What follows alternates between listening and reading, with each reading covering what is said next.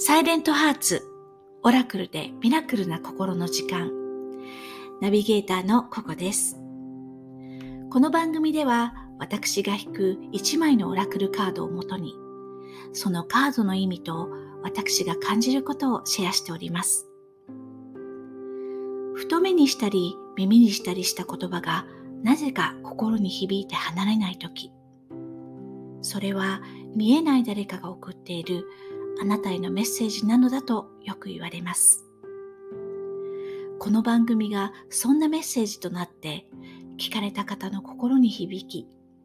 答えや新しい気づきを得るきっかけになればと思います。自分一人の静かな時間が必要な時、日々のストレスをリセットして心穏やかな自分に戻りたいと願う時、そんな時にぜひ聞いていただけたらと思います。自分だけの静かな時間の中で心の奥の本当の自分とつながれるお手伝いができましたら幸いです。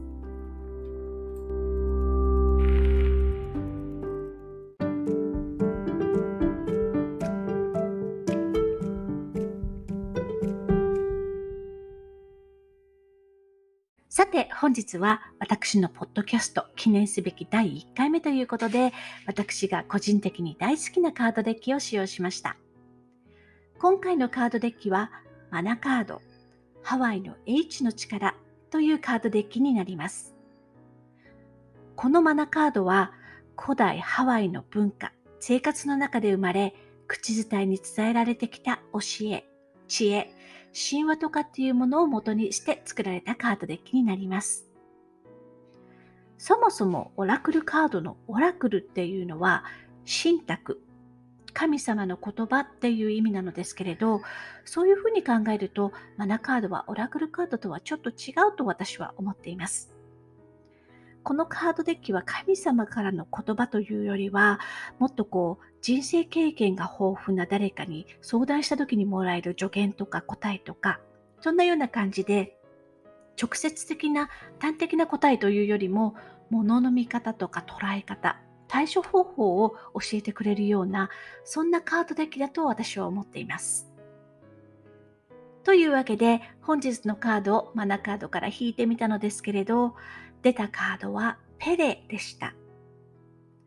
このペレというのは古代ハワイから伝わる神話に出てくる火山の女神様の名前です。この女神様は現代のハワイでもとても名前の知れている神様で、溶岩や炎のごとくとても情熱的で、それがゆえに嫉妬深く気性が荒いという女神様です。今でもハワイにはペレの髪の毛って呼ばれる植物もあったりするんですけれども、それを誤って切ってしまうと、ペレの怒りに触れて悪いことが起きるみたいな迷信があったりします。そんな女神様、ペレが表すこのカードの意味は、破壊と創造になります。火山が噴火した時のことを思い浮かべていただけると分かりやすいかと思うのですが、火山が噴火して溶岩が流れ出す。そしてその溶岩は流れた先のものをすべて焼き尽くしてしまう。それがカードの意味で言うところの破壊。だけど、溶岩が止まって冷え固まることによって地形が変わり、滝ができたり、湖ができたりと新しいものが生まれる。それが想像。なんかこう考えると、なるほどって思いますよね。というわけで、このカードは何かが変わって新しいものが作られる。あるいは何かを変えて新しいものを作るという見方ができると思います。火山が爆発する前の溶岩がまだ地面の下でグツグツとしている状態と同じような感じで、あなたの心の中に長い間ずっとずっとあったこうしたい、こうなりたいという情熱、願望、それを今こそ爆発させて外に出す。行動に起こして形にする。そういう時期が来たのだとこのカードは伝えていると思います。何か新しいことが始まる。新しいことを始める。そういう時には必ず大なり小なり変化が伴います。ずっと胸の内に秘めて温めてきたことを表に出して形にするにあたっては何かを変えてどこかに区切りをつけなければならないでしょう。変化したり区切りをつけたりすることは簡単なことではないかもしれません。だからこそ今までずっと行動に起こせず心の中で思い続けてきたのでしょう。新しい何かを始め、それを継続していくためには、それなりの労力も伴いますが、でも今、覚悟を決めて、ゴールに向かって頑張ってみましょう。頑張った先には必ず自分が見たかった世界を見ることができます。あなたは新しい何かを作り出し、そしてそれはあなた自身に大きな恩恵をもたらすことでしょう。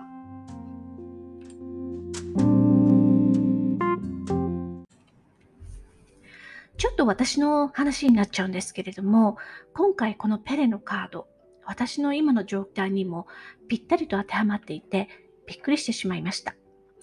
というか、マナカードって本当にいつもこういう感じで、当たるとか当たらないとかそういう形では言いたくないんですけれども、でも、いつもカードを引くとぴったりの意味のカードが出てくるというか、そういう感じなんですね。で、なぜ今回もびっくりしてしまったかというと、私自身が長い間、何かの形で自分を表現したい。そうできる何かを始めたいという気持ちをずっと持ち続けてきたからなんです。ブログとか YouTube とかいろいろ考えてきたのですけれど、12月の終わりに急にあ、ポッドキャストがいいんじゃないかなって思いました。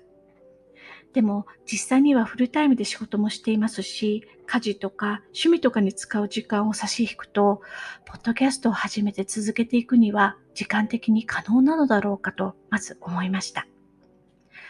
実は時間的な問題っていうのが今まで何かを始めたいという気持ちにブレーキをかけてきたんです。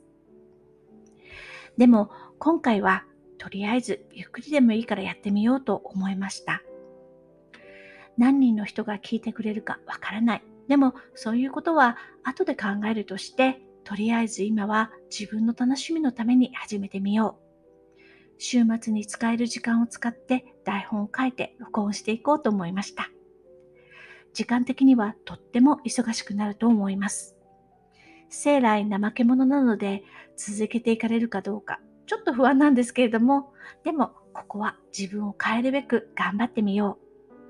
う。それを考えることができたら、きっと自分に自信がつくと思うし、初めてよかったって思える時が来る。なんかそんなことをこのカードが伝えてくれたように思いました。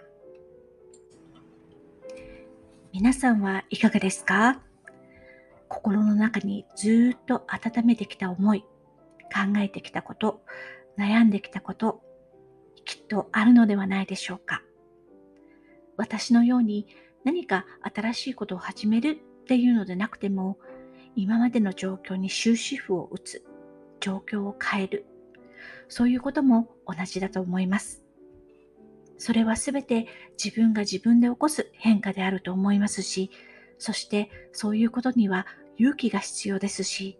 覚悟も必要ですし、踏ん張りも必要です。自分に正直に生きていくためには、いろいろな代償を払わなくてはならない。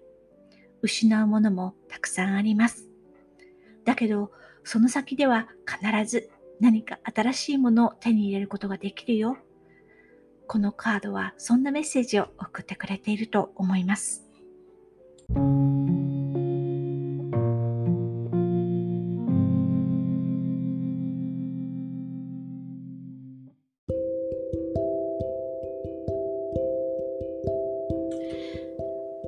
私の第1回目のポッドキャストいかがだったでしょうか？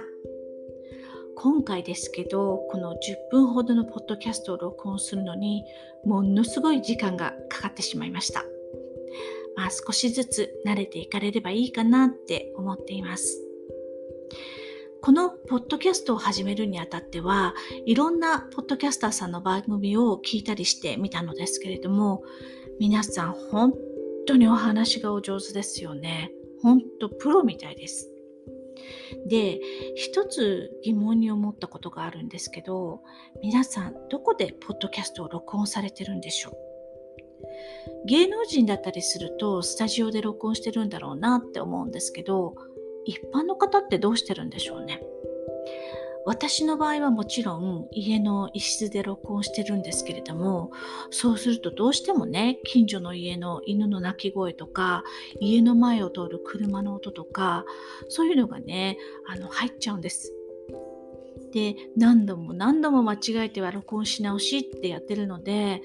たまたまうまくできたって時に音が入っちゃったりするともう本当に泣けてくるんですけどもうそうなったら最終的にはもういいやって音はそのままにしちゃっております。なので、お聞き苦しいところもあるかと思いますが、どうかお許しください。そんな私ですが、これからもどうぞよろしくお願いいたします。というわけで、お聴きいただきありがとうございました。